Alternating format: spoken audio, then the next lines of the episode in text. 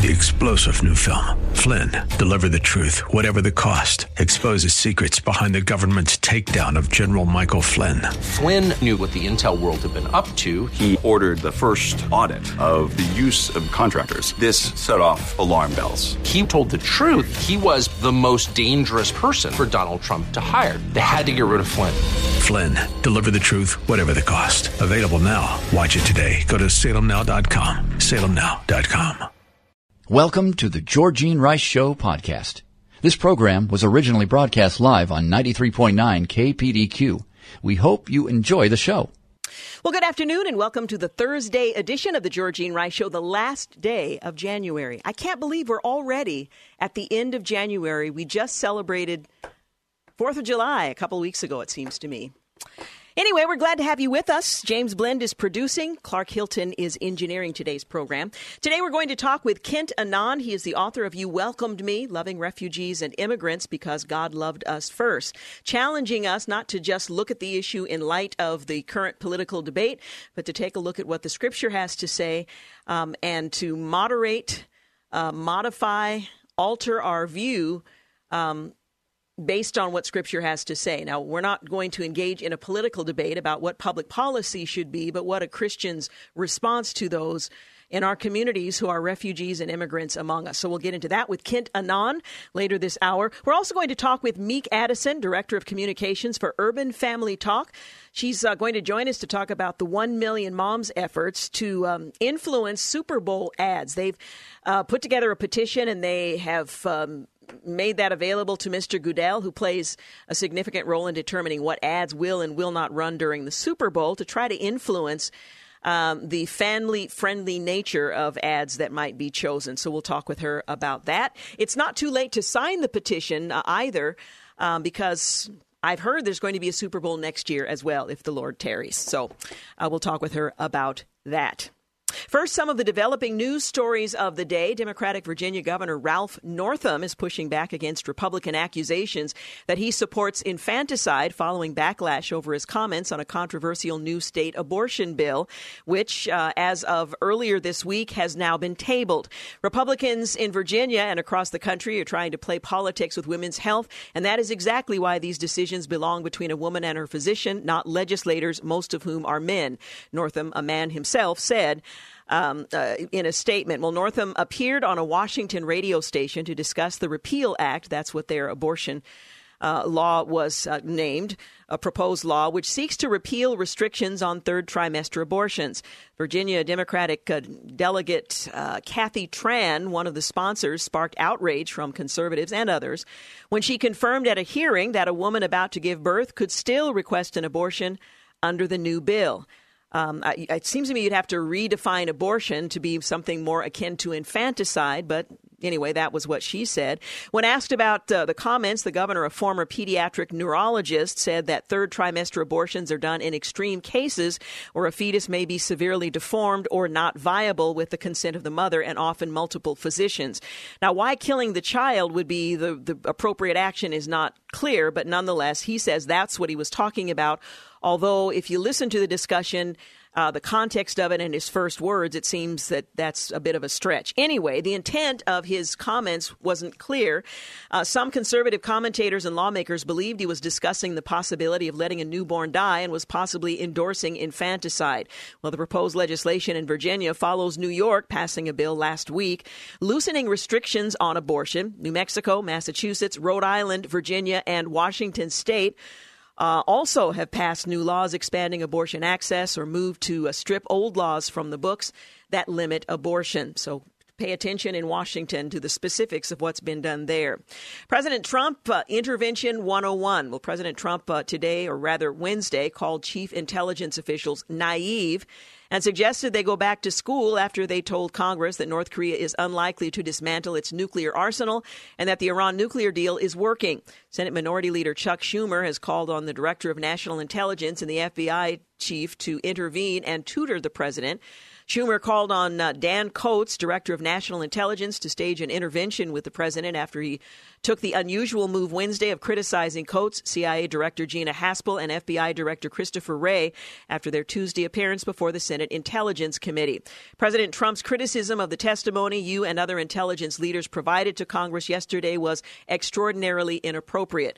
Now, let me just uh, add a little something here. It's not uncommon for a president to reject.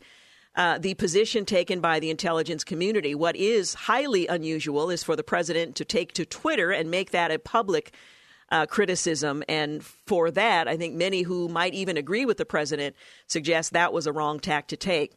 Uh, anyway, Senator Schumer wrote to Coats, adding later that I believe it is incumbent on you, Director Wray and Director Haspel, to impress upon him how critically important it is for him to join you and the leadership of our intelligence community in speaking with a unified and accurate voice about national security threats. Speaking public- publicly with a unified voice is important. Agreeing is not, uh, or disagreeing rather, is not altogether unusual. The extraordinary um, criticism on Twitter was um, where the, the deviation took place and I would agree an inappropriate deviation.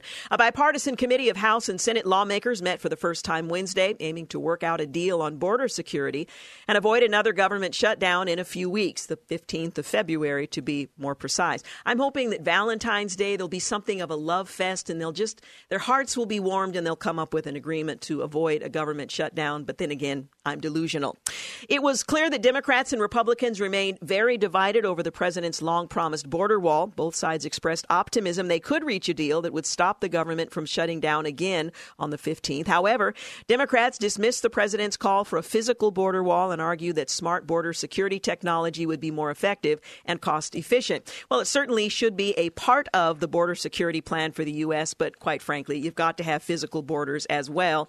This is more about politics than policy, I suspect, given that many of the most vociferous um, uh, opponents have supported more vociferously the building of walls in the past. Anyway, Republicans argued that a barrier on the U.S. Mexico border is needed in some places and that smart technology alone does not stop anyone from crossing into the U.S. It certainly documents the crossing, it uh, alerts you to the crossing, but it does not prevent it or slow it down.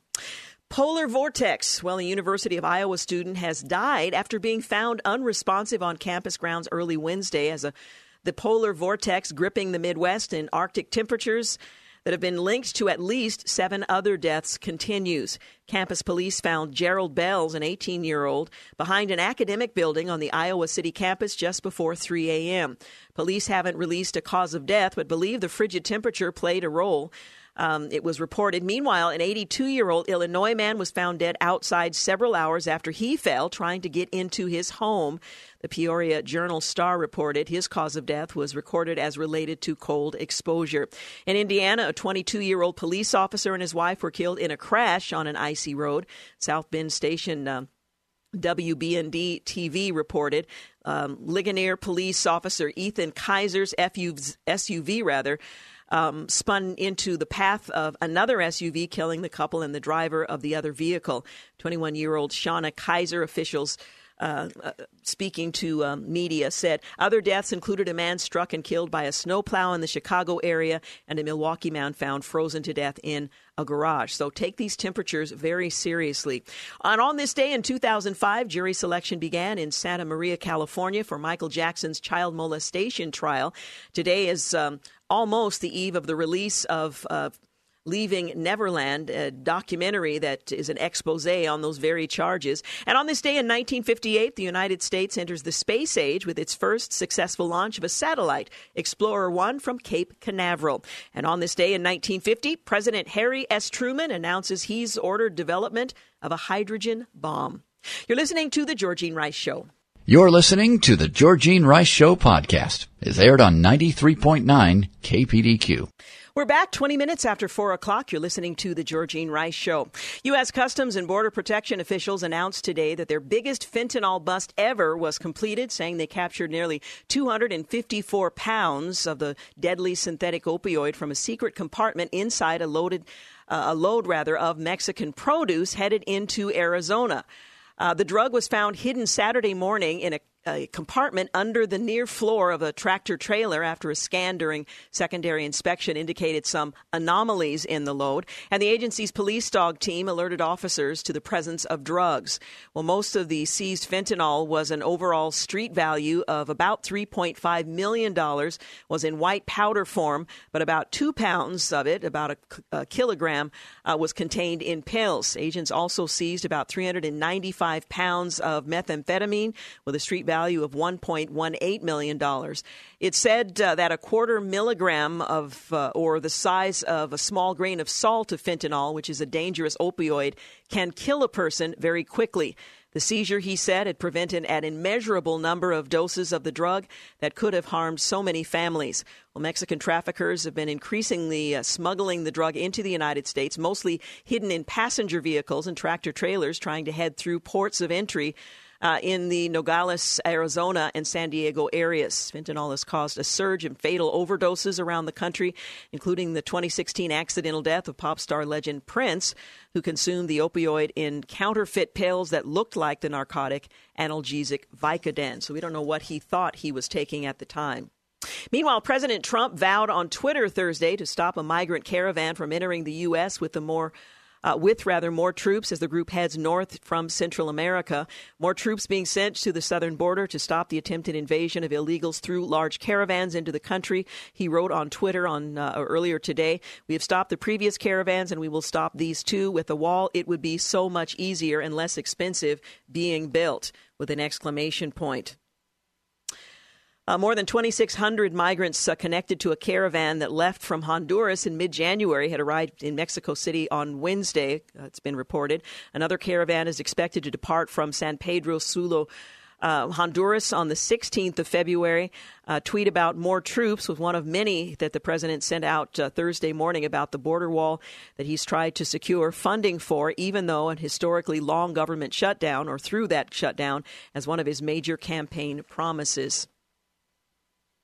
Meanwhile, the president's renewed call on Wednesday for the border wall to be part of the final government uh, spending package.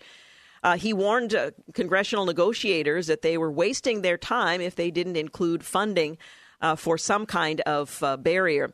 If the committee of Republicans and Democrats now meeting on border security is not discussing or contemplating a wall or physical barrier, they are wasting their time, he tweeted on Wednesday. The message came as lawmakers from both chambers were preparing to meet. Uh, uh, as part of what's called a conference committee to hash out an agreement on border security spending, hoping to avoid another government shutdown. And again, that is due to resume on the 15th of February uh, if that um, if some kind of agreement is not met. Well, just 28 days ago, Nancy Pelosi claimed the Speaker's gavel and promised that her House would be bipartisan and unifying. Uh, what have we seen since? Now, this is, uh, in all fairness, not altogether dissimilar to what the Republicans declared when uh, Barack Obama took the White House uh, and they held the majority that. Uh, preventing his agenda from moving forward was a top priority. But House Democrats are pushing to open the floodgates of millions of taxpayers' uh, dollars to pay for elective abortions, even as Pelosi insisted that she can't offer more than a dollar to build a border wall. And then earlier this week, Democrats on the National Resources Committee announced they would remove So Help Me God from the oath that's administered to witnesses who testify before the committee.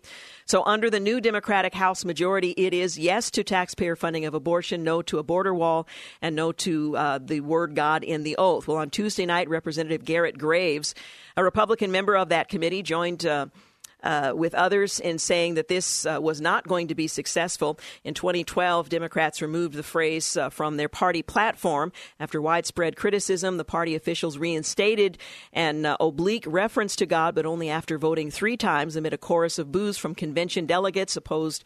Uh, to God in the platform. Well, the reaction from GOP House members to this latest outrage um, was swift. We obviously need more God here, not less, they said. Well, House Republican Conference Chairman Liz Cheney says it's incredible but not surprising that the party would uh, try to remove God from committee proceedings and one of their first acts as the majority. Uh, should anyone be surprised that the same party that wants to uh, take the lives of children up to the moment of their birth would also eliminate any reference or notion to accountability to God? Well, connecting the two may be a bit of a, a stretch, but nonetheless, the effort has been uh, prevented.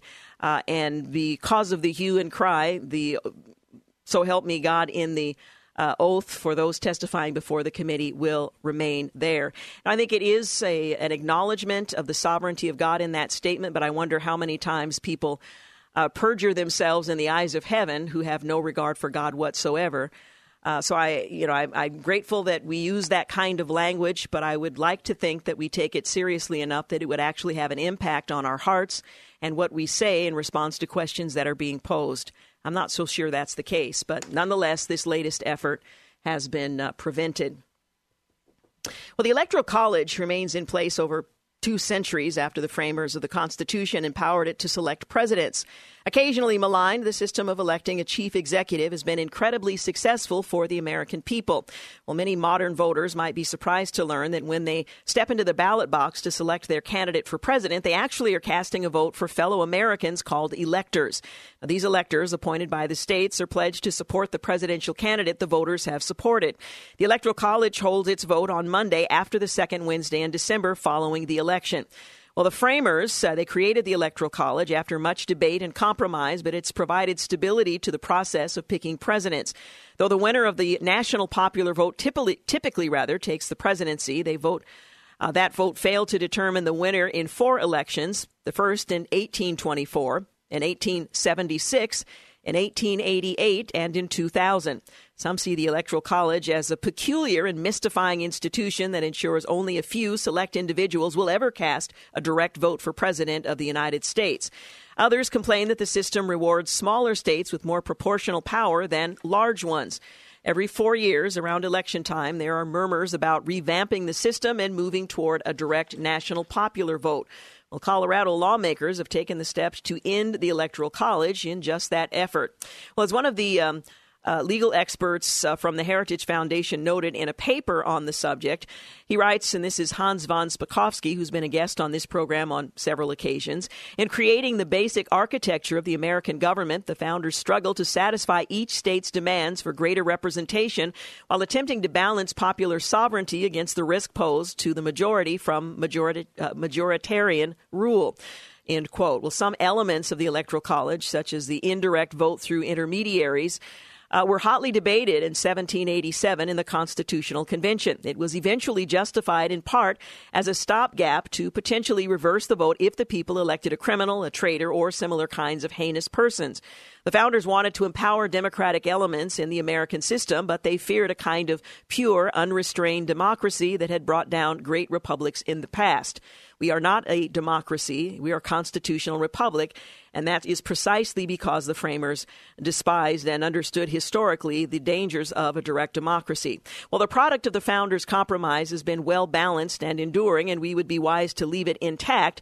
I suppose we should probably do a much better job of, of educating the American people as to the virtues of the system so that at least if it's challenged, it's uh, challenged with a clear understanding of what its intent was and what its impact has actually been over the life of the nation.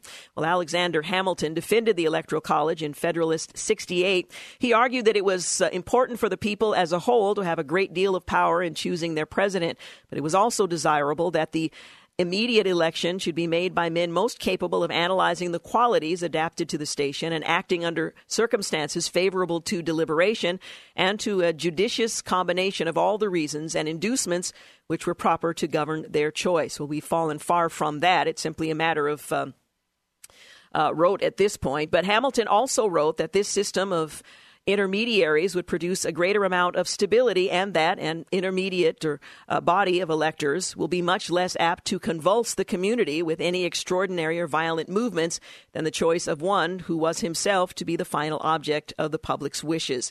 Well, as students of ancient history, the founders feared the destructive passions of direct democracy. And as recent subjects of an overreaching monarch, they equally feared the rule of an elite, unresponsive uh, to the will of the people. The Electoral College was a compromise, neither fully democratic nor aristocratic, and the Constitution addresses it directly. I don't have time to go into it now, but we would do well to seek to better understand the purpose of the um, Electoral College, what it was designed to avoid or prevent, and whether or not it's relevant in the 21st century, not as a knee jerk response because my guy or gal didn't win, uh, but in the broader context of history. We'll see what happens. 30 minutes after 4 o'clock, you're listening to The Georgene Rice Show. Kent Annan is coming up next. He's the author of You Welcomed Me Loving Refugees and Immigrants Because God Loved Us First. We'll be back. You're listening to The Georgene Rice Show podcast. It's aired on 93.9 KPDQ. 36 minutes after 4 o'clock, you're listening to The Georgene Rice Show. The book we're going to talk about is simply titled, well, Welcome. You welcomed me loving refugees and immigrants because God loved us first. Now, just bringing up the title can be somewhat controversial among those who believe this is only a political issue.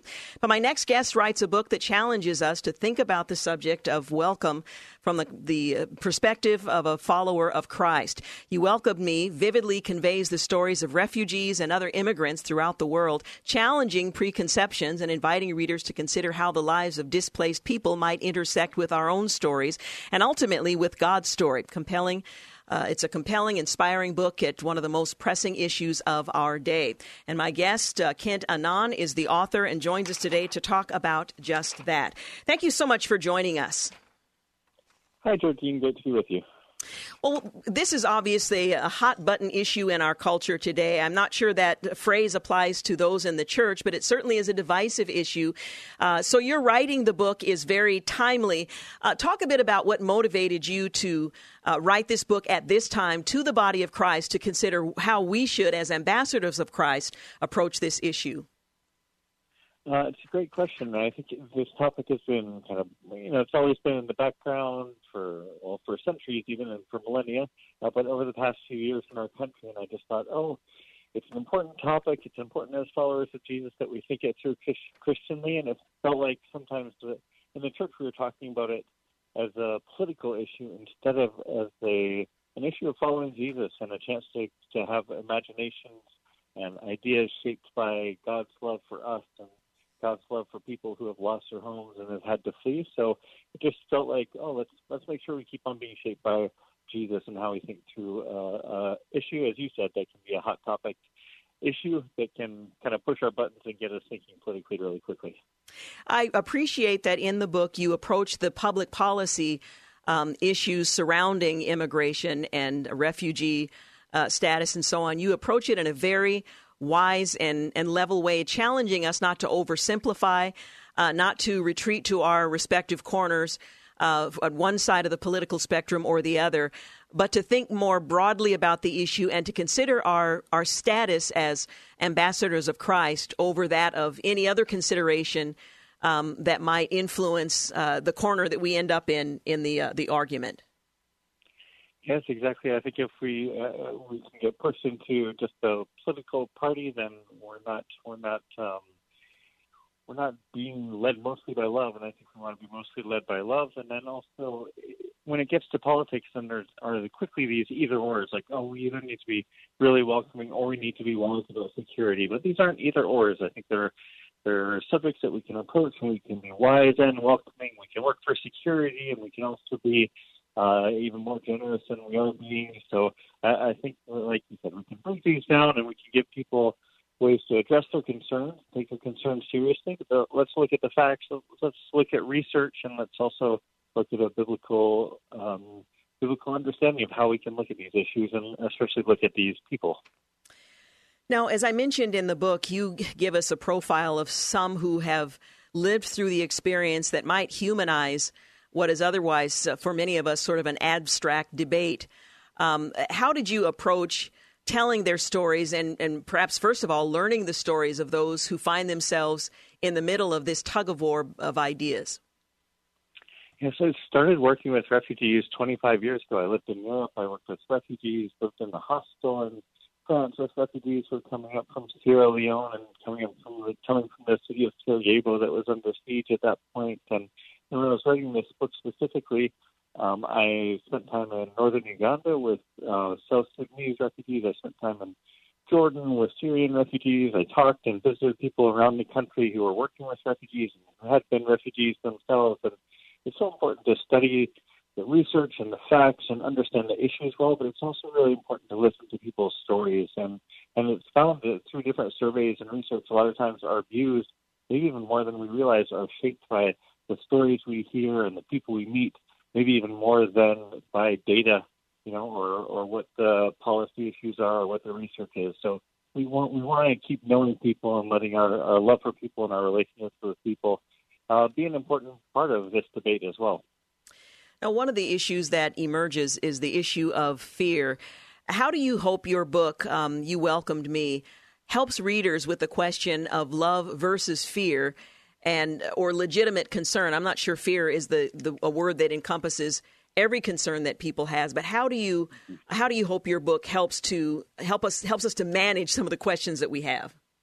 Yeah, it's, it's a great question. Well, I think in Scripture we hear that you know God's perfect love casts out all fear. So I think there's two answers to your question. One is we want to be guided by love, not fear, just theologically and as people of God and people who are loved by God. We we want that to be our dominant concern. We want that to be our our dominant guide, really, that we're we're people who are loved and can be generous because God is loved and generous with us. That's how God talks with the people of Israel when he talks about welcoming and caring for strangers in their land.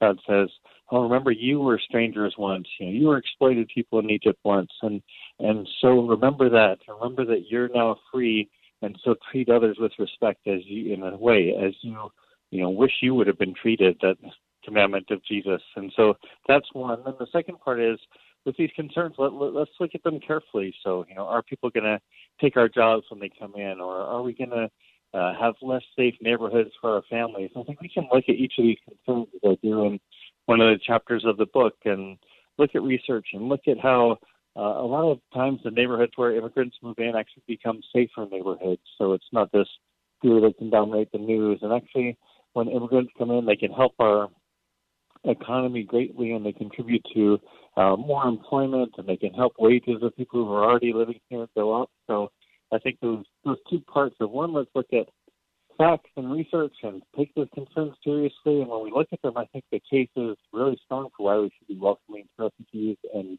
immigrants. And then secondly, we we want love to guide us more than we want you to guide us as people who are loved by God. Now, most of us are not pu- public policy makers. We're not uh, directly involved in the debate. We're not going to uh, play a role in the outcome of, of the decisions that are made in Washington or in state houses across the country, but we are members of the body of Christ, and we are confronted with either the uh, the challenge of of immigration in our respective communities, the opportunities that presents for the body of Christ. Um, how do you suggest for those of us, aside from the public policy decisions that are being made or will be made, and the role that we may or may not have to play. How should we approach uh, our neighbors, those who come to become our neighbors, um, in a way that's Christ honoring and um, doesn't allow the divisive debate to um, determine how we approach those who are refugees among us?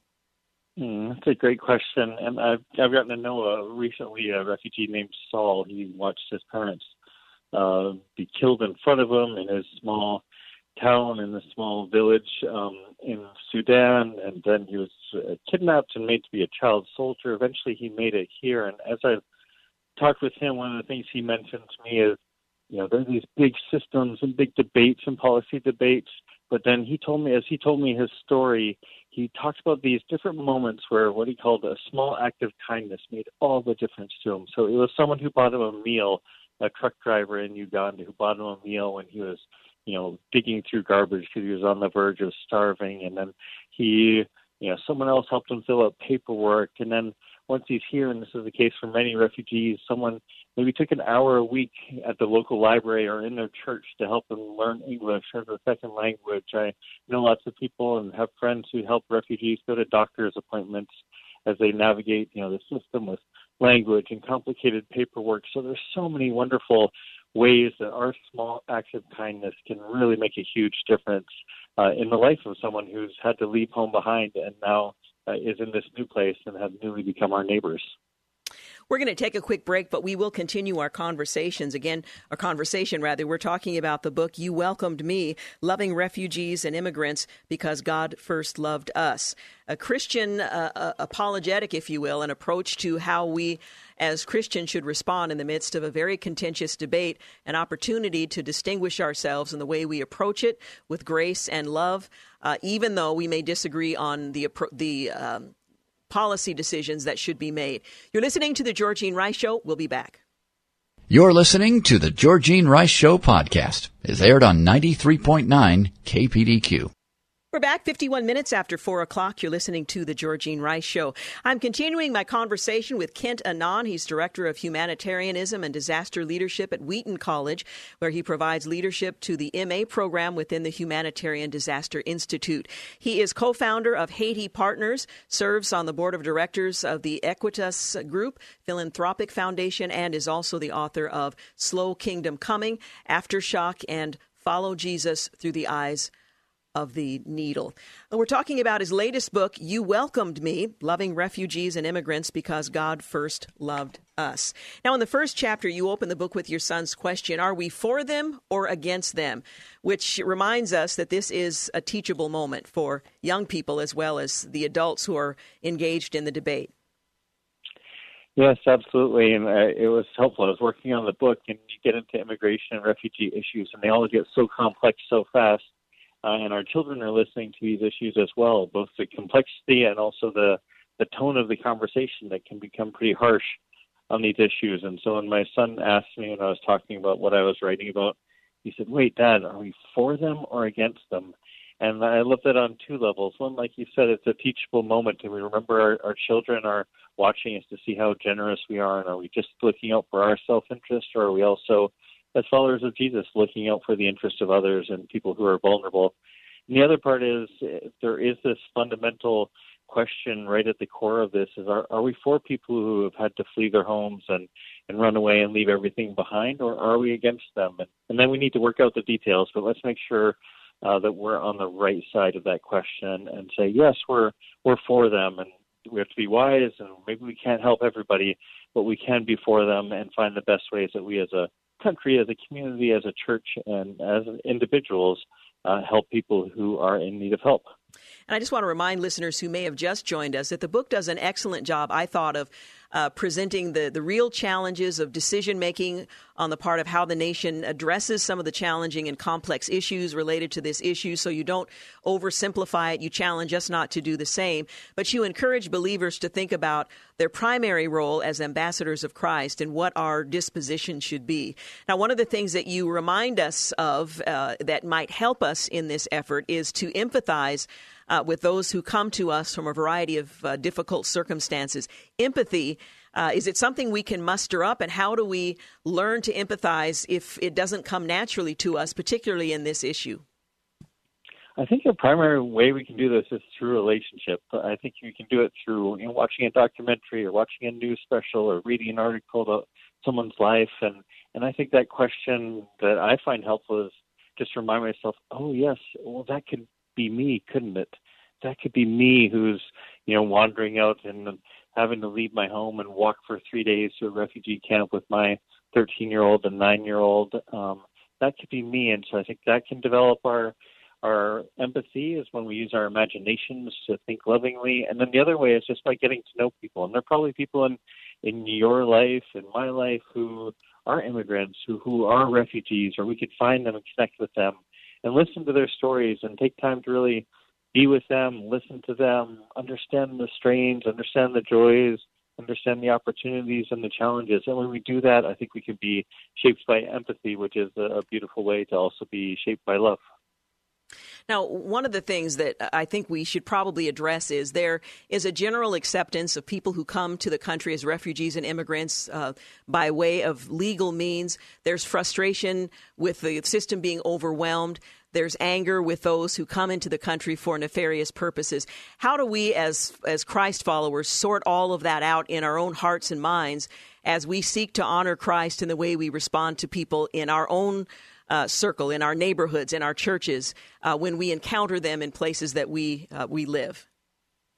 Yes, uh, I think those are really important questions. And so, one, you know, for people who are coming and if they're criminals or trying to bring in drugs or different things, like part of loving our neighbors is protecting our communities, and and we don't want people to come in who are going to harm us and harm our communities. So I think security is a really important part of this to be wise and work hard for security and to keep getting better at that. So I think that's one part then when it comes to people who are undocumented, especially who have been here for years and decades, that's a complex issue. And I think in, in many ways our country has had a broken immigration system for more than 20 years.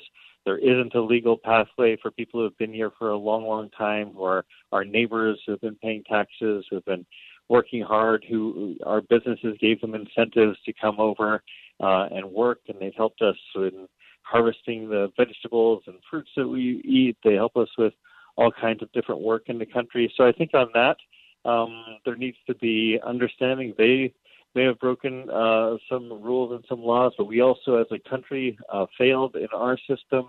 And so let's work with grace towards a, a system that can be welcoming and understand people who are here and, and positive part of our communities. I think there really is a fair way. Now, whether the politicians can get there is another question. Yeah. But I think there are some good solutions out there that, that do provide a way forward that's secure recognizes our faults, recognizes other people didn't come legally, but let's find a way to move forward together. Well, and we need to resist the temptation to become vigilantes. That I'm frustrated with the system, the lack of leadership on the part of uh, policymakers, and so we we take it upon ourselves to communicate that frustration to individuals. Perhaps not knowing their story at all, so eh, that it's mm-hmm. a challenge for us. Um, again, to put on that hat as ambassadors of Christ, um, you know, Lord, what would you have me do today in this circumstance with these people at this time in this place? Um, mm and and make that our priority, acknowledging all of the other things that have gone wrong. Exactly, I think that's it. And on that on that human level, I think it gets pretty simple. Of how welcoming can we offer small acts of kindness, and we need to vote and support our politicians and call our senators, representatives when there's a vote. Uh, you know, there are ways we can do that, but like you said, on a personal level, I just think there there are opportunities to be the opposite of vigilantes, but instead to be ambassadors for Christ and to make people know God's love. And the beautiful thing of what Jesus promises in Matthew 25, when we're helping people who are strangers who have have had to leave everything behind, it's not just that we're helping them.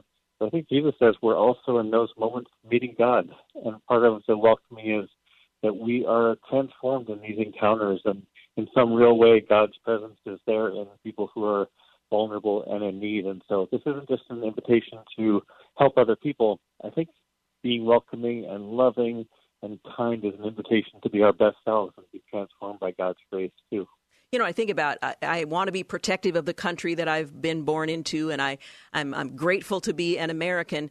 But what we also have to consider is there is an eternal perspective that individuals who are here for whatever means or whatever reason, their opportunities to share the love of Christ that has eternal uh, impact. It has uh, the potential to impact a life for all eternity, not just for my comfort and preference today. And so it's a real challenge, I think, for us as Americans to consider um, both our responsibility to be good citizens, but also to serve as ambassador of Christ and seize every opportunity that he might give us under whatever circumstance to extend the love of Christ and to share his gospel. Yes, well said. Exactly that. We're, we're Americans and we take that responsibility seriously, but even more so, we're citizens of the kingdom of God by God's grace. And so we want that to be guiding how we're welcoming and loving and uh, being responsible and being in relationship with people in our communities. Well, I thank you so much for talking with me today and for the book. Again, you welcomed me, Loving Refugees and Immigrants Because God First Loved Us. Kent Annan, thank you so much. Great to be with you, Georgene. Thank you. The book, by the way, is published by InterVarsity Press. News and traffic up next. You're listening to the Georgene Rice Show podcast. It's aired on 93.9 KPDQ. Well, good afternoon and welcome to the second hour of the Georgene Rice Show. Six minutes after five o'clock is the time. James Blend is producing. Clark Hilton is engineering today's program. Later in this hour, we're going to talk with Meeke Addison. She is the uh, Director of Communications for Urban Family Talk. She's a uh, spokesman for the 1 Million Moms division of the American Family Association. We're going to talk about their efforts to um, petition um, the commissioner of the NFL to try to get the uh, commercials, which are so popular during the Super Bowl, uh, to reflect the family, um, small family members who will be watching the game. So we'll talk with her about that effort and about some of the successes they have had in the past in just uh, politely asking and pressing for uh, appropriate programming at times when children are likely to be viewing. Speaking of children, when you're explaining to your grandchildren or great grandchildren why uh, this generation bankrupted theirs, um, the Congressional Budget Office makes the uh, a determination that the deficit exists to the extent that it does due to spending rather than the tax cut.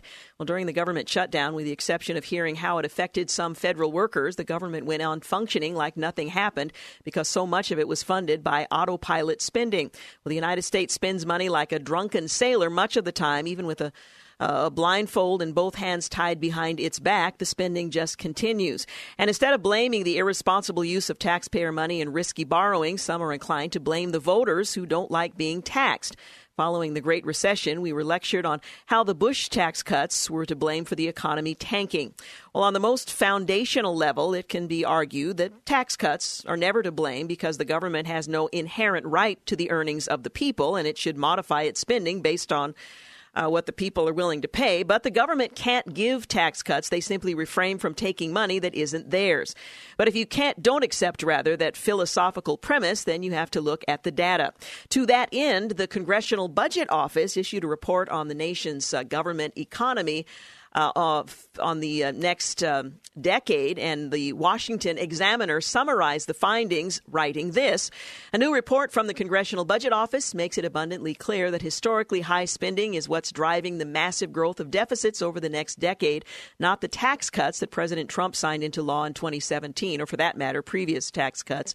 As shown on the chart below, which of course you can't see, in the 50 years prior to the effective date of the Trump tax cut, tax revenue averaged 17.4% of gross domestic product, while spending averaged 20.3%.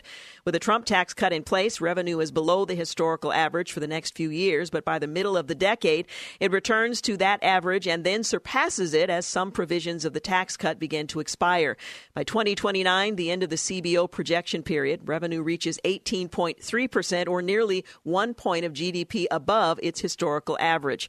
In contrast, spending will exceed its historical average in every year through the next decade, hitting 22.7% by 2029. Even if taxes were to return to their record level of 20% achieved in 2000, the nation would still be running a deficit every year over the next decade. Well, these trends suggest that one of two solutions is needed to address the nation's debt problem. We can either cut spending or raise taxes beyond what they have ever been historically, as shown, uh, or rather, as some uh, surely want the to tax the wealthy. You know, some seventy percent. We have to remember that doing so dries up capital. The only solution that's feasible is drastically slashing the size of government, and so far that's not very popular this round of uh, in Washington anyway. And it's the only solution that would achieve anything. Raising taxes wouldn't ensure that federal spending remains at current levels. With more revenue, a Democratic Congress would be inclined to spend more, assuming they control other branches of government in the near future.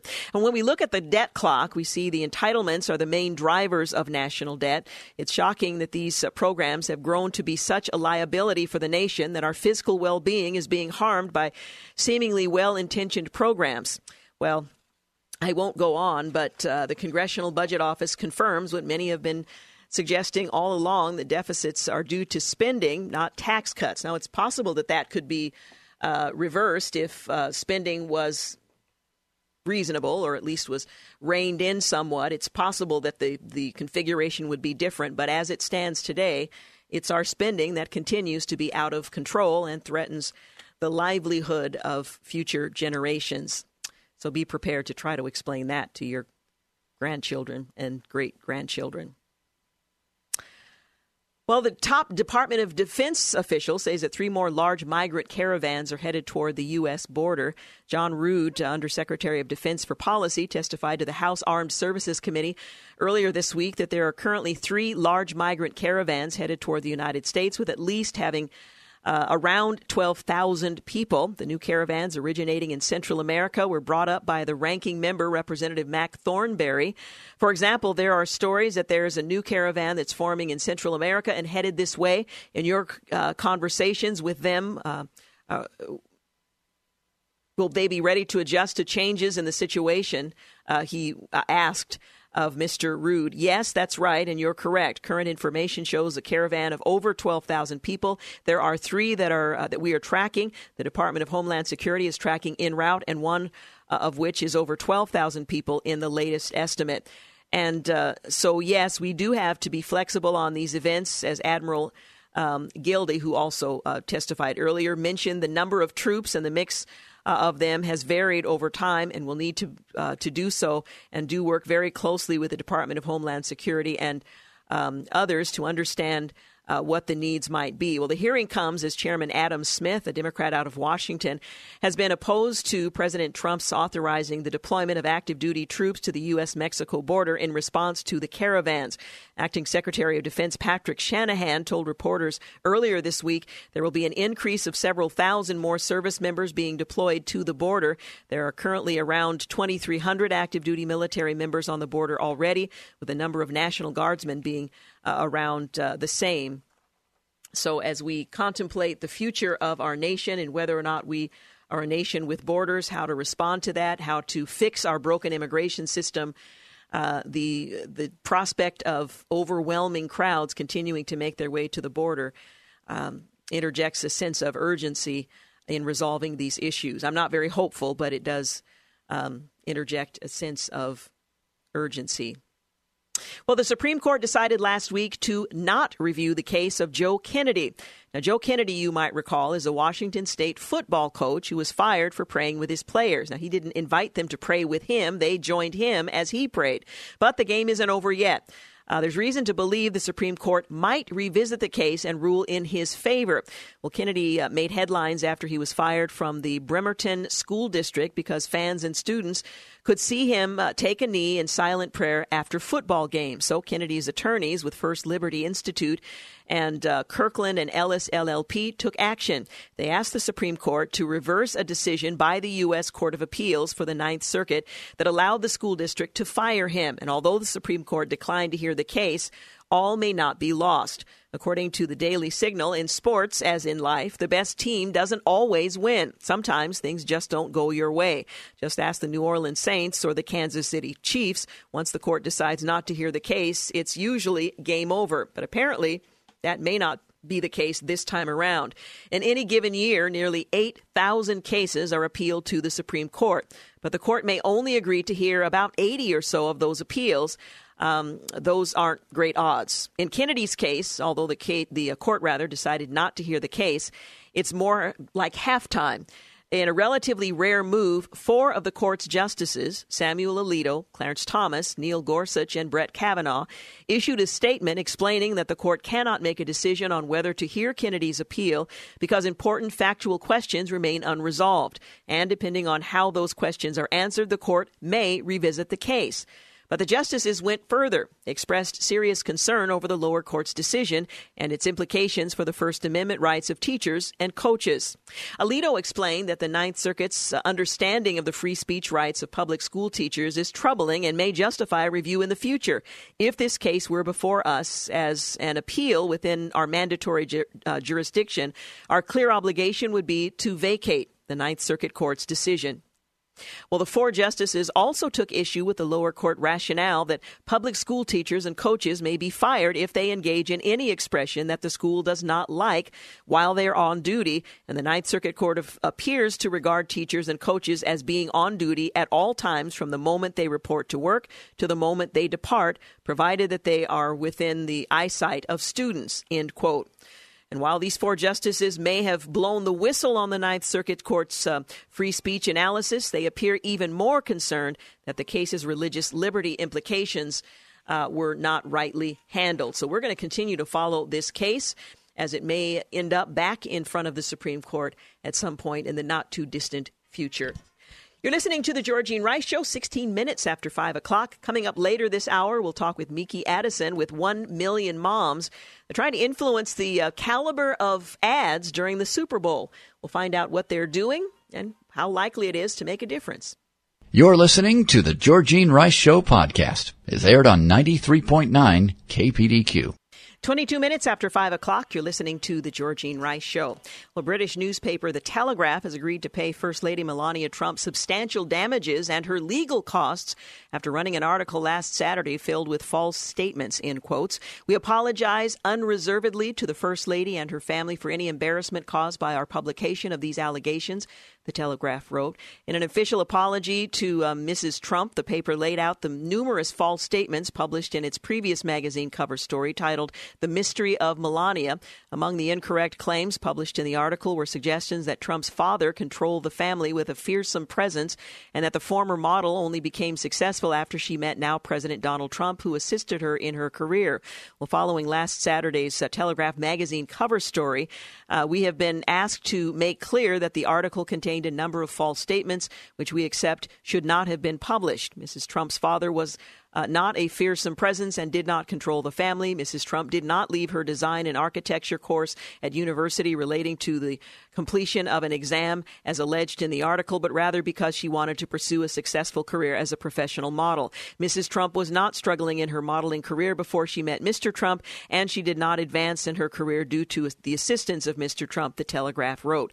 Well, the newspaper also got some basic facts about the Trumps' relationship wrong. You'd think they would have at least checked those, that would be easily confirmed, writing originally that the couple met in 96 when they actually met in 98. The paper also claimed Melania's mother, father, sister moved to New York in 2005 and lived in properties owned by uh, Trump. Further, the Telegraph claimed Melania uh, cried on election night, which she did not. We accept that Mrs. Trump was successful professionally and so on. So they have uh, made a thorough and complete retraction, uh, not only um, uh, paying damages, but uh, covering her um, legal fees as well. While we're hearing it over and over again, but I guess it bears repeating once again. Generations of children have become web addicts. Youngsters are becoming so obsessed with the internet they spend more time on YouTube than with their friends. And parents are increasingly concerned, but are pretty much doing the same thing. Um, the uh, children have become such screen addicts that they're abandoning their friends and hobbies, a major report warns. Researchers found under fives spend an hour and 16 minutes a day online. Their screen time rises to four hours and 16 minutes when gaming and television are included. Youngsters aged 12 to 15 average nearly three hours a day on the web, plus two more hours watching TV. The study said YouTube was a near permanent feature of many young lives, and seven in 10 of those aged 12 to 15 took smartphones to bed. It concluded children were watching people on YouTube pursuing hobbies that they did not do themselves and had recently given up offline. Well, a growing number of parents admitted to researchers that they had lost control of their children's online habits. Well, campaigners uh, described the report from media watchdog Ofcom as frightening. Uh, in the early years, children need interaction with other people and play. It's key to their social skills. Sue Palmer, the group Toxic Childhood, says if that doesn't happen when they are small, I don't know where it leads. There is the uh, the screen time itself, and there uh, then often um, is what the screen time is displacing that is of greater concern. Well, the annual report, which was based on 2,000 interviews, also revealed that children aged 5 to 15 spend 20 minutes more online a day than watching TV. One in five preschoolers and two fifths of five to eight year olds have an iPad or tablet device. A fifth of children aged 8 to 12 are on social media despite a supposed ban on under 13s, and nearly one in five children aged 12 to 16 have accidentally spent money online accidentally. Children aged 3 to 4 still watch more television than online videos, but their TV consumption is shrinking while their time online is rocketing.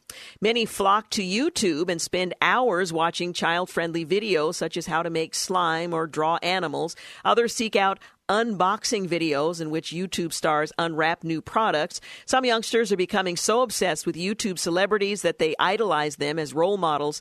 Uh, the Ofcom report said. Some upload videos of their own, hoping to make a career for themselves. Mom and dad may not know. Disturbingly, many watch the lifestyle vloggers pursuing hobbies and interacting with friends instead of doing so themselves. Well, Ofcom spoke to a number of children who uh, had given up their hobbies, such as drawing and doing scooter stunts, in order to watch films of other people's uh, other people doing uh, the same. One child who described herself as very artsy admitted she rarely tried any craft and preferred to watch others being creative online not quite the same thing. Some youngsters, rather, say they socialize with friends less because it was, well, too much effort to go out when uh, they could interact with them online instead. You don't have to see their face or try to read their expressions. You just tweet or text or something. Well, YouTube was a near permanent fixture of many children's lives, used throughout the day, researchers said. But many children who go online to watch harmless videos find themselves watching deeply disturbing material as well. Often they come across unsuitable content by accident when they're searching for something else. Sometimes they simply seek out material they're too young to view. They're also led uh, to it by YouTube's own algorithm, which feeds them suggestions based on their tastes, Ofcom found. So if you want to trust uh, that the algorithm is going to determine what's appropriate for your kids, then you should be pretty happy with this whole thing. Children prefer YouTube to old fashioned television or TV on demand services because they could easily access exactly what they wanted to watch and were being served with an endless stream of recommendations tailored exactly to their taste. They are mesmerized. Many of the parents involved in the research were shocked to learn what their children were being uh, had been watching. Two fifths of those with children aged 5 to 15 feared that their children were being pressed, or rather pressured, to spend money on the web, half worried about tech firms harvesting too much information about them, and around a third feared their offspring would see unsuitable content or become radicalized by extremists. Well, despite those fears, many parents of teens admitted that they struggle to control the amount of time their children spend online. Part of that problem was that youngsters prefer to watch content on the web on their own, according to the report. They view watching live TV as a family activity, but feel well, far more comfortable on a device which they can control in private. Children often use multiple screens at once, but the hours they spend on each are counted separately for the uh, research. They're also using multiple social media profiles to project a picture perfect self and to avoid bullying. The number of those aged 12 to 15 being bullied online nearly doubled from 5% in 2017 to 9% uh, just this last year. And youngsters uh, now often use several accounts to project different versions of themselves so their real self can avoid social stigma, the report said. More than half of children surveyed say social media presents an unrealistic image, and researchers said glamorous and flattering filters to make them look prettier, thinner, and, you know, whatever else were being used in many cases. About 20% of girls said that they needed to look popular online all the time, compared with only 11% of the boys. The watchdog found children increasingly faced bullying through services such as WhatsApp. Last week, the father of a 14 year old uh, blamed Instagram for her death after she viewed posts on the social network that glamorized suicide and self harm. Hmm. The Google, uh, rather Google-owned YouTube platform has also come under fire for allowing jihadists, far-right activists, far-left activists, and hate preachers to influence and have access to children. Wow. By the way, snow is forecast to reach sea level on Monday with an uh, anywhere from a trace to three inches of accumulation possible. Um, maybe not in your area, but we'll tell you more about that tomorrow when we lighten up on our Fun Friday program. Up next, we'll talk with Meeke Addison, Director of Communications for Urban Family Talk. For 1 million moms, they want to influence the kind of advertising that's featured during the Super Bowl. We'll find out how and whether or not you can help. You're listening to the Georgene Rice Show podcast. It's aired on 93.9 KPDQ. Well, good afternoon and welcome back. You're listening to The Georgene Rice Show. Well, 1 Million Moms is a division of American Family Association, and they know that the big game on Sunday, you know, that Super Bowl thing, is why family advocate organizations are urging the NFL Commissioner Roger Goodell to keep the entertainment and advertisements clean during the event because families are watching. Mr. Goodell, he weighs in heavily on these decisions, and so the organization is asking him to consider his viewers, all of them, the oldest and the youngest. Well, here to talk with us about that is Meeke Addison. She's Director of Communications for Urban Family Talk, a division of American Family Association. She's also co host with her husband, Will Addison, of Airing the Addisons on Urban Family Talk. Thank you so much for joining us today, Meeke.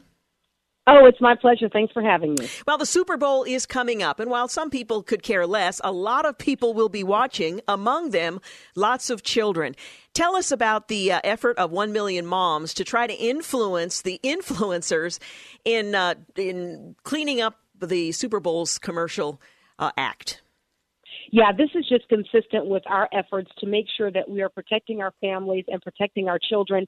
The expectation is that there will be well over 100 million people all across the country tuning in for the 2019 Super Bowl. And this is not a time where parents want to be worried that they're going to have scarred children after these advertisements run their course. I mean, this is a really big business, really expensive business. And we think that parents' voices need to be heard, even preemptively, to say, listen, we are watching.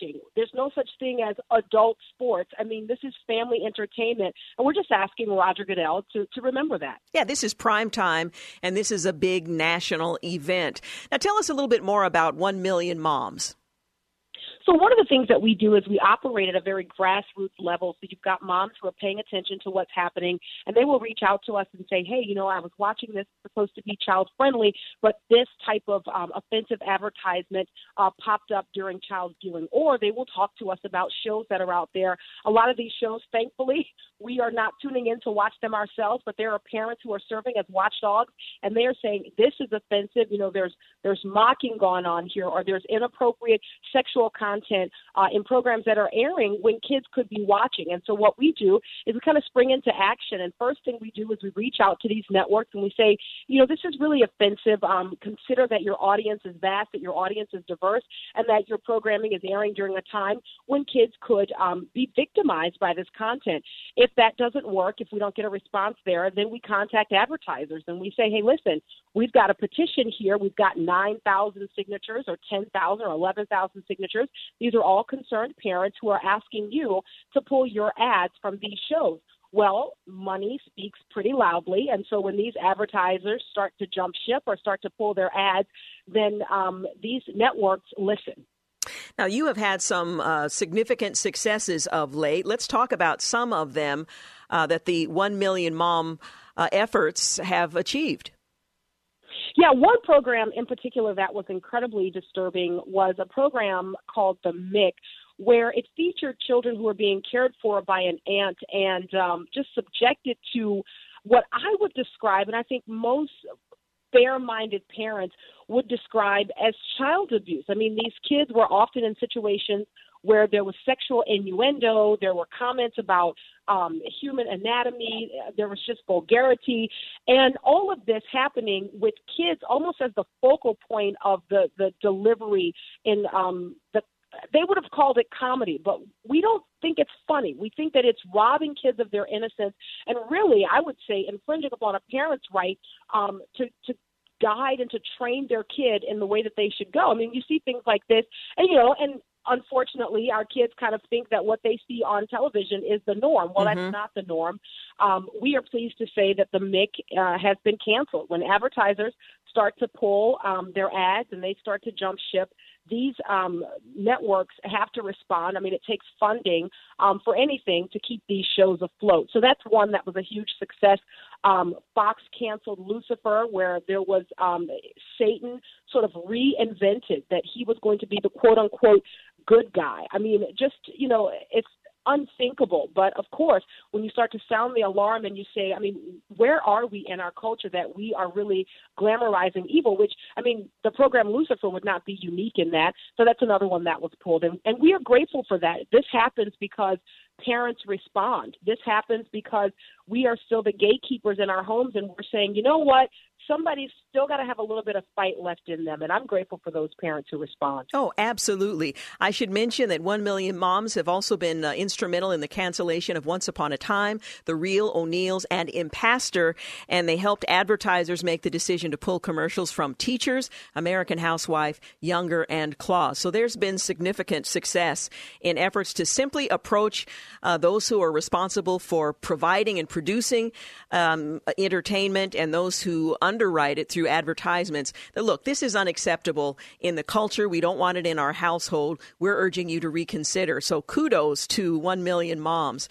Now, with regard to the um, to the Super Bowl, there has been a petition uh, that's been signed by many, many, many uh, folks asking uh, Mr. Goodell um, to request that uh, Super Bowl uh, advertisements uh, and that the program itself remains suitable for viewers of all ages. Tell us about the petition and uh, how that whole thing will has worked.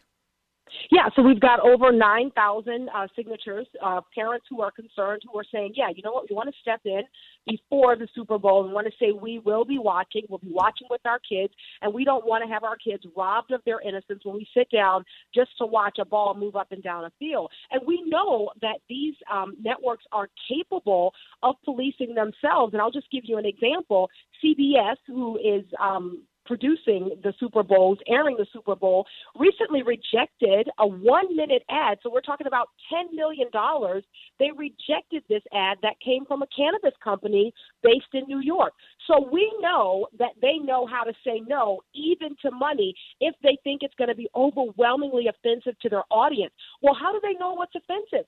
Parents have got to speak out. And that's where moms and dads step in. We can't retreat from the culture. We've got to say, you know what? We care and it matters what you're pumping into our living rooms. So they can police themselves. We're just trying to give them an incentive to do it. Yeah, yeah. Well, for listeners who uh, would like to learn more about 1 Million Moms and the work of American Family uh, Association, what's the best way for them to connect? I'd like to direct your listeners to two websites. It'd be 1millionmoms.com 1millionmoms.com and afa.net. They can learn about all of the ministry divisions under the umbrella of the American Family Association. Our goal and our aim is to not retreat from our culture today, but to really hold the line. Now, as I was introducing you earlier, I mentioned that you are a speaker. You're also a blogger, a pro family activist. For uh, our listeners who are interested in perhaps learning more about uh, you and your work as a blogger, uh, how can they connect with you? Oh, I appreciate that. You can go to urbanfamilytalk.com. I write there and um, listen to shows. You can listen to shows there if you want. Um, I appreciate it. urbanfamilytalk.com. And I should mention that you are a New Orleans uh, native. Uh, you and your husband will have four children that you home educate. I sure appreciate your taking the time to talk with us today and let us know about uh, this effort by 1 million moms. Is it too late for listeners uh, at this juncture to uh, sign that petition? I don't think it's ever too late. I mean, you know, we are Sunday's just right around the corner, but if you're like me and you want to be a little bit, I call it just your activisty. We're all very busy. I would say you could still go to 1millionmoms.com and you can put your name on the list. It's just a show of strength. Well, and there will be a, a, a, Super Bowl next year as well. So if folks That's want right. to uh, communicate, this is uh, an area that we're concerned about today and in the years to come. Uh, you can still be relevant. Thank you so much for talking with us. My pleasure. Appreciate it. Again, uh, my guest, uh, Meeke Addison, Director of Communications for Urban Family Talk for 1 Million Moms, a division of American Family Association. Uh, this Super Bowl uh, petition designed to help influence decisions that will be made by Commissioner Goodell and others about the kinds of commercials that will be seen during the Super Bowl. And it is unfortunate when you're having a great time, you're eating the nachos, you look up and you got to usher the kids out of the room or turn the TV off or just, you know, determined to do something else for those who are interested in the game at all. So appreciate that uh, effort. We're going to take a quick break. We'll be back to wrap things up. Uh, so stay with us. You're listening to The Georgene Rice Show. You're listening to the Georgene Rice Show podcast. It's aired on 93.9 KPDQ. We're back. You're listening to the final segment of the Georgene Rice Show. Well, I learned earlier today that the International Christian Concern is inviting uh, all of those concerned to sign a, a letter recognizing a group of brave Muslim men who courageously followed their conscience and duty at great personal risk to thwart the attempted bombing of Virgin Mary and Father Siphon Church uh, in Nasr City near Cairo, Egypt, in January of this year. Well, in fact, the 5th of January. Saeed Askar, a Muslim cleric, witnessed a terrorist planting bombs on a church roof and immediately called the authorities. A bomb squad responded and, in the process, defused the bombs, according to an officer. Uh, now, this was um, a church that uh, would have been inhabited at the time the bombs would have detonated. Well, the actions of those involved saved hundreds of worshippers at that church from uh, a Christmas Eve Orthodox disaster. Now, the calendar is somewhat different than the Protestant uh, calendar here in the U.S. and in other places uh, in the West. So for them, they would have been celebrating Christmas, and is true in most cases, folks will attend a Christmas service who don't attend any other time. Well, at a time when religious tensions are high in Egypt, and for that matter, across the Middle East, it's both refreshing and encouraging to see members of the different faiths defend one another. Well, ICC is asking all concerned individuals to sign a letter that recognizes and honors the risk and sacrifice this imam uh, took, and the bomb squad uh, also took, defusing the uh, explosive device uh, in order to defend their fellow Egyptians. The letter also expresses sincere and heartfelt sympathy to the families of Major Mustafa Abid, who lost his life in the line of duty. Uh, the organization plans to deliver the letter after all signatures are collected and um, you can go to their website for more information if you're uh, if you're interested. Again, this is International Christian Concern going out of its way to acknowledge that there are those who recognize the value uh, of their neighbors and are willing to take some personal risk uh, to um, try to preserve their safety. And this is one of those examples. Again, you can uh, go to International Christian Concerns website to sign that letter if you would like to add your voice to many others saying, yes, we appreciate and want to honor those uh, in this Egyptian community who did just that. Well, did you know that um, once passenger pigeons blanketed the American skies? Flocks were so large that they darkened the skies for hours as they migrated. And then, very suddenly, they all died off. The very last one of its kind, which was affectionately named Martha, lived in Cincinnati Zoo but died in 1914. Well, the birds were well, hunted and shot not even for food, just for the fun of it. Guess some people might consider that fun. But that's not what um, decimated the species. Well, researchers have now found that for flocks of carrier pigeons to flourish, they need a community of others. The uh, community raised their uh, young together. They searched for food together. They thrived when around others. And when their numbers dipped below a certain point, suddenly the community was shattered and they simply perished. Well, sometimes I think we see that same phenomenon playing out in our midst. We know that statistics and studies tell us that for people and for a community to flourish, faith and the church is needed. Now, I say faith because not everyone embraces Christianity, but there is something inherent in living in community and being people who acknowledge at least um, a higher authority, there is a benefit to the individual and to the community as well.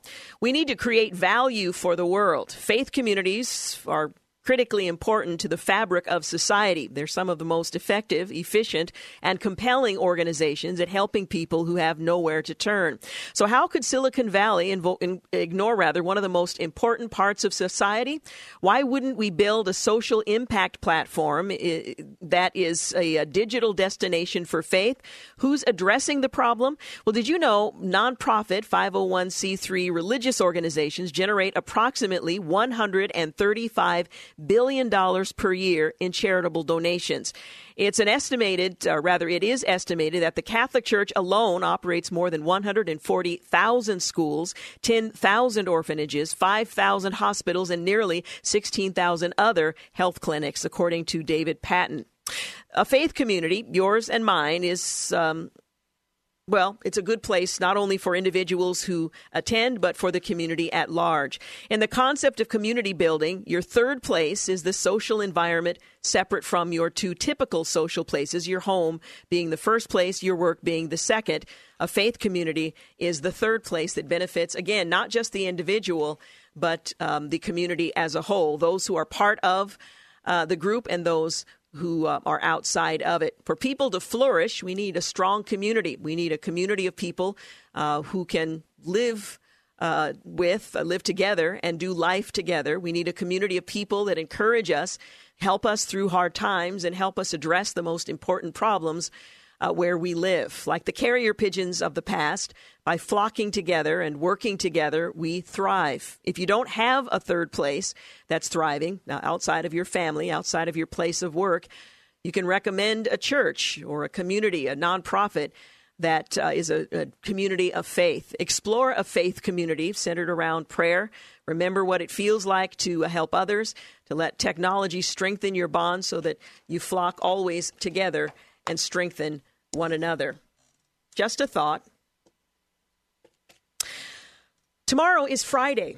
And on Fridays, we lighten up. That means we're going to take a look at the lighter side of the news. And we're encouraging you to uh, join us to do just that. In fact, I'm looking forward to if I can uh, manage to get some time with James in studio tomorrow. I want. I'm looking forward to giving him an opportunity uh, to share a bit of a mystery in his household. In fact, it was um, made known to us yesterday when he arrived in, well, some rather unusual and unseasonable footwear. I'm going to leave it at that. Uh, but I'm going to invite James into, stu- into the studio to tell us a little bit about a dilemma in his household that he hopes to resolve this weekend. But uh, we're going to take a look at the lighter side of the news and tell some stories that I think will put a bit of a smile on your face. So I hope you'll plan uh, to join us. A couple of things I want to remind you of. Earlier in the program, we interviewed Kent Annan. He's the author of You Welcomed Me Loving Refugees and Immigrants Because God Loved Us First. It is an opportunity to consider, reconsider, in light of what Scripture has to say, our attitude toward the, those who dwell among us. This isn't a political debate. I'm not talking about taking sides necessarily there, although it's important that we think through the implications of public policy, but how we as followers of Christ ought to approach this now central and controversial issue. It was a, a helpful book, I think, in putting things into perspective you might want to take uh, take advantage of the book. It's uh, again uh, titled "You Welcomed Me: Loving Refugees and Immigrants Because God Loved Us First," published by InterVarsity Press. I also spoke with Meeke Addison. She's the director of communications for Urban Family Talk for One Million Moms. They are uh, circulating a petition, and uh, according to Meeke, it's not too late to sign on to that petition.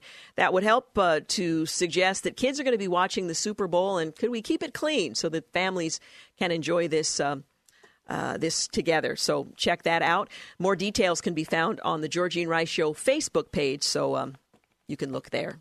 Want to thank James Blend for producing today's program, Clark Hilton for engineering, and thank you for making the Georgene Rice Show part of your day. Have a great night. Thanks for listening to the Georgene Rice Show podcast. If you'd like to download a podcast of the show or would like more information on today's guests, please visit the show at kpdq.com or on Facebook. Follow the show on Twitter at grice show and like us on Facebook. And join us live every weekday at 4 for more critical thinking for critical times on 93.9 KPDQ. Three star general Michael J. Flynn, head of the Pentagon Intelligence Agency, knew all the government's dirty secrets. He was one of the most respected generals in the military. Flynn knew what the intel world had been up to, he understood its funding. He ordered the first audit of the use of contractors. This set off alarm bells. The explosive new documentary, Flynn, Deliver the Truth, Whatever the Cost, and covers the facts behind this scandal. Flynn told the truth. He was the most dangerous person for Donald Trump to hire. I find out the worst enemy that I'm going to face in my life is right here in America. They took my assessment and they wanted me to change it. And I was like, I'm not changing it. They had to get rid of Flynn with in depth interviews, archival footage, and never before seen personal records of the man behind the headlines. I just felt like I was drowning. Flynn, deliver the truth, whatever the cost. Available now. Watch it today. Go to salemnow.com. Salemnow.com.